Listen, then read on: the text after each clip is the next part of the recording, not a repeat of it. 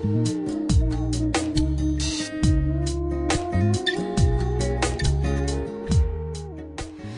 tū te kupu, toi tū te mana, toi tū te whenua.